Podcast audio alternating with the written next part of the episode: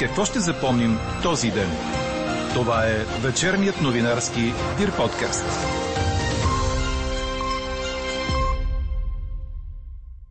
С това, че удължиха извънредната обстановка у нас с още 3 месеца, обещаха на ресторантьорите да отворят на 1 март. С това, че европейските държави обмислят да съдят AstraZeneca, ако не спази сроковете за доставка на ваксини. Или пък така – ФИФА твърди, че футболен клуб от българския елит е собственост на държавата.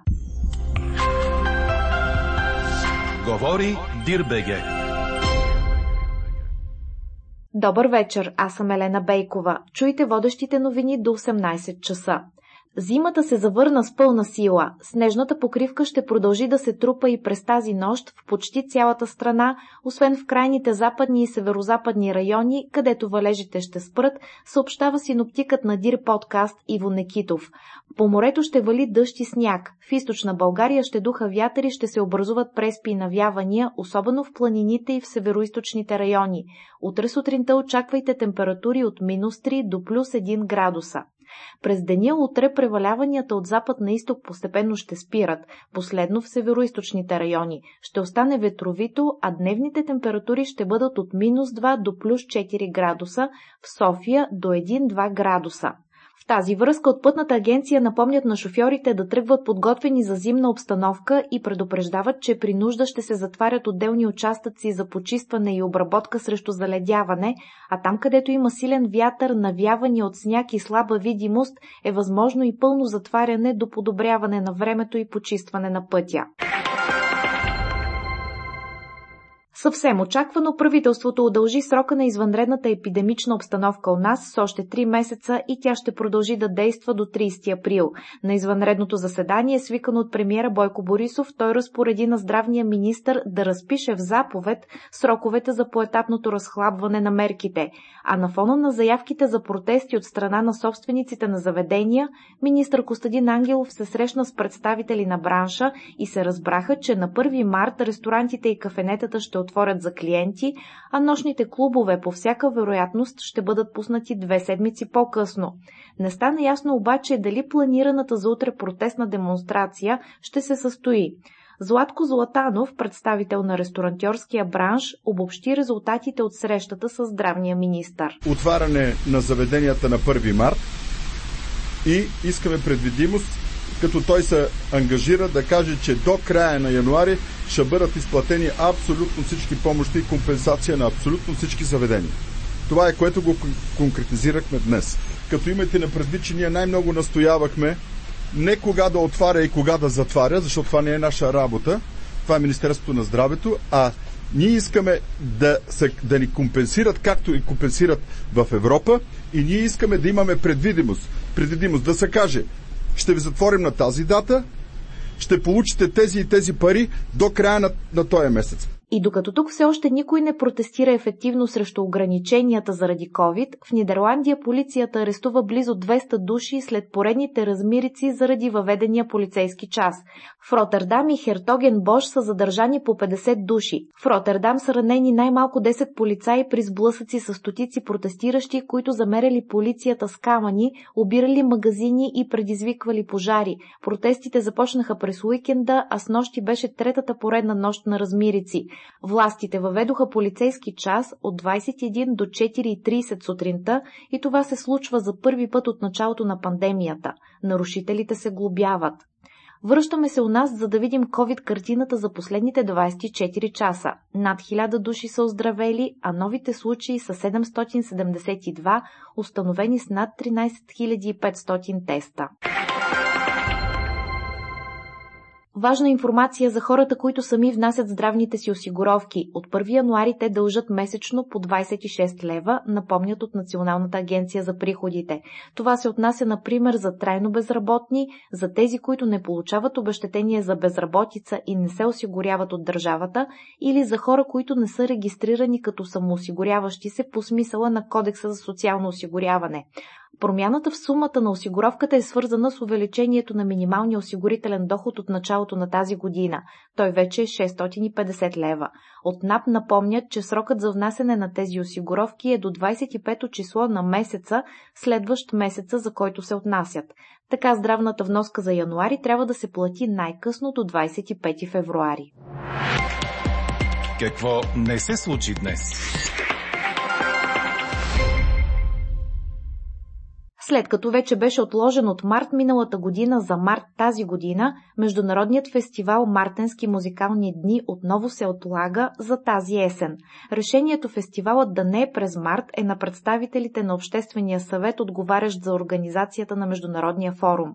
Заради ситуацията около пандемията се предвижда той да се състои от 17 септември до 3 октомври. Форумът ще бъде открит с концерт на Русенската филхармония под диригенството на маестро Емил Табаков. Според организаторите, планираното издание през тази година ще оправдае високите очаквания на музикалната критика и на публиката. Държавите членки на Европейския съюз обмислят да заведат дело срещу AstraZeneca за нарушаване на договорите за доставки, ако фармацевтичната компания не спази графика си за доставка на ваксините срещу COVID-19. Това заяви днес латвийският външен министр Едгарс Ринкевич. Пред латвийското радио Делфи той каза, че страните трябва да предприемат координирани правни действия. Компанията, която разработи ваксина с Оксфордския университет, обяви в петък, че може да не успее да изпълни зададени зададените цели за доставяне на определено количество дози до края на март. Съобщението предвиждаше още намаляване на доставките на ваксината за държавите членки за първото три месече на годината с 60% до 31 милиона дози.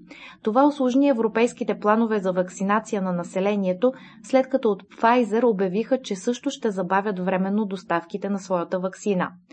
Междувременно стана ясно, че AstraZeneca е предложила на Европейския съюз да изтегли с една седмица напред доставките на ваксината си, предаде Reuters, като се позова на двама европейски представители. Предложението е било направено на две извънредни срещи вчера. На тях компанията е предложила да започне първите доставки на ваксината на 7 февруари, вместо както беше планирано в началото на 15 февруари. Председателят на Европейската комисия Урсула фон дер Лайен днес призова производителите на ваксини срещу COVID-19 да изпълнят сключените договори с Европейския съюз и отбеляза, че европейският бюджет е осигурил милиарди евро още преди техните препарати да получат одобрение а според говорител на Европейската комисия, утре предстои нов разговор между комисията и AstraZeneca, след като вчерашните срещи не са били достатъчни за изясняване на причините за липсващите количества от ваксината. Говорителят отбеляза, че от компанията са получили пари от Европейския съюз за развитието на ваксината, а предварителното споразумение за доставките е от август миналата година. И пак по темата с ваксините. Русия и Беларус ще произвеждат съвместно на беларуска територия руската вакцина срещу COVID-19, стана ясно след среща на премиерите на двете държави. А иранският министр на външните работи Мохамад Джават Зариф съобщи, че страната му е одобрила за употреба руската вакцина Спутник. Междувременно от ръководството на руския здравен регулатор обявиха, че имунитетът при хората прекарали COVID ги защитава и от британската мутация. Оттам се позовават на изследвания в научния център Вектор, които показват, че имунитетът, който се създава след прекарана от хората болест с обичайния штам, остава много ефикасен и противодейства на британския штам, който съдържа определени мутации.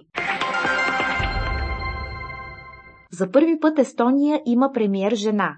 Днес в длъжност встъпи новото коалиционно правителство, а начало на него застана 43-годишната адвокатка Кая Калас, която е била европейски депутат. Ръководената от Калас десноцентристка партия на реформите и центристката партия на Естония се споразумяха в неделя да съставят правителство, след като този месец предишният кабинет се разпадна след корупционен скандал. Две от ключовите министерства също се оглавяват от жени – това на финансите и на външните работи. Четете още в Дирбеге. Новата онлайн платформа на FIFA твърди, че един от футболните клубове в родния елит е държавна собственост, съобщи Корнер.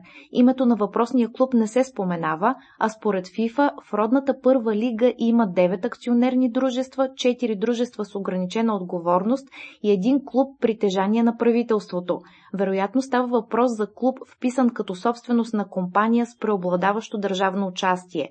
Друг любопитен детайл от платформата на FIFA е, че родните клубове са вписали сериозния приход от трансфери на стойност от 150 милиона долара. Чухте вечерния новинарски Дир подкаст. Подробно по темите в подкаста и за всичко друго след 18 часа четете в Дир.бг. Каква я мислехме, каква стана? Само 31% от вас отговориха с да на въпроса ни «Ще посетите ли заведение, ако ги отворят протестно?» Затова по-малко хора да са готови да отидат на ресторант в случай, че те заработят въпреки ограниченията, според професор Антуанета Христова, политически психолог и директор на Института за изследване на населението и човека на БАН, до голяма степен са допринесли медиите. Всички медии показаха, че в момента, през последната седмица-две, много сериозно се правят проверка на заведения за това дали работят легално или не работят легално. Вероятно, аз не знам точно какво е законодателството, но следват и глоби за тези, които се хванат. Тоест, излъчено е сериозно послание, че тогава, когато не спазваш специално в това направление, не говоря по принцип за всичките правила, а специално за това, че се контролират заведенията, че трябва да се спазват правила, свързани с коронавирус. И за това предполагам, че повечето хора ще се въздържат. Но това няма да се отнася до друга малка част. Т.е. вашето изследване ми изглежда доста реалистично. Има винаги едни хора, на които не им пука закона, а които се смятат над него и смятат, че могат да се възползват от вратичката, която им се дава възможност от ресторантьорите, например. Но ако те биват стимулирани чрез липса на контрол да останат там, процесът ще продължи и другите, които се въздържат, също ще отидат.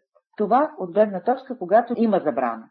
Сега, от гледна точка, когато няма забрана. Тогава смятам, че повечето хора ще се освободят и ще използват възможността и както се казва, представям си даже, че още първите дни ще има много голямо посещение на заведенията и желанието за социален живот в последно време става все по-силно и по-силно, тъй като времето, в което сме в напрежение, доста продължи. Затворени сме много дълго време и човек е социално животно, знаете, според Арансън. И когато си социално животно, означава, че всичко останало се възприема като огромно ограничение. Виждате, че в последно време даже това се ползва за сблъсък между либерали и консерватори, т.е. между тези, които искат да спазват правилата и тези, които смятат, че има някаква световна конспирация или че правителствата нарочно създават ограничения, за да държат пресиран народа си, като всяка от двете страни свързва това, разбира се, и с съответната идеология. Идеологията, че няма коронавирус и че това е нещо нормално, идеологията, че има коронавирус и че срещу него трябва да има сериозни мерки, защото не го познаваме. Така приключва днешната ни анкета. Новата тема очаквайте утре сутрин, точно в 8. Приятна вечер! Слушайте още, гледайте повече и четете всичко в Дирбеге.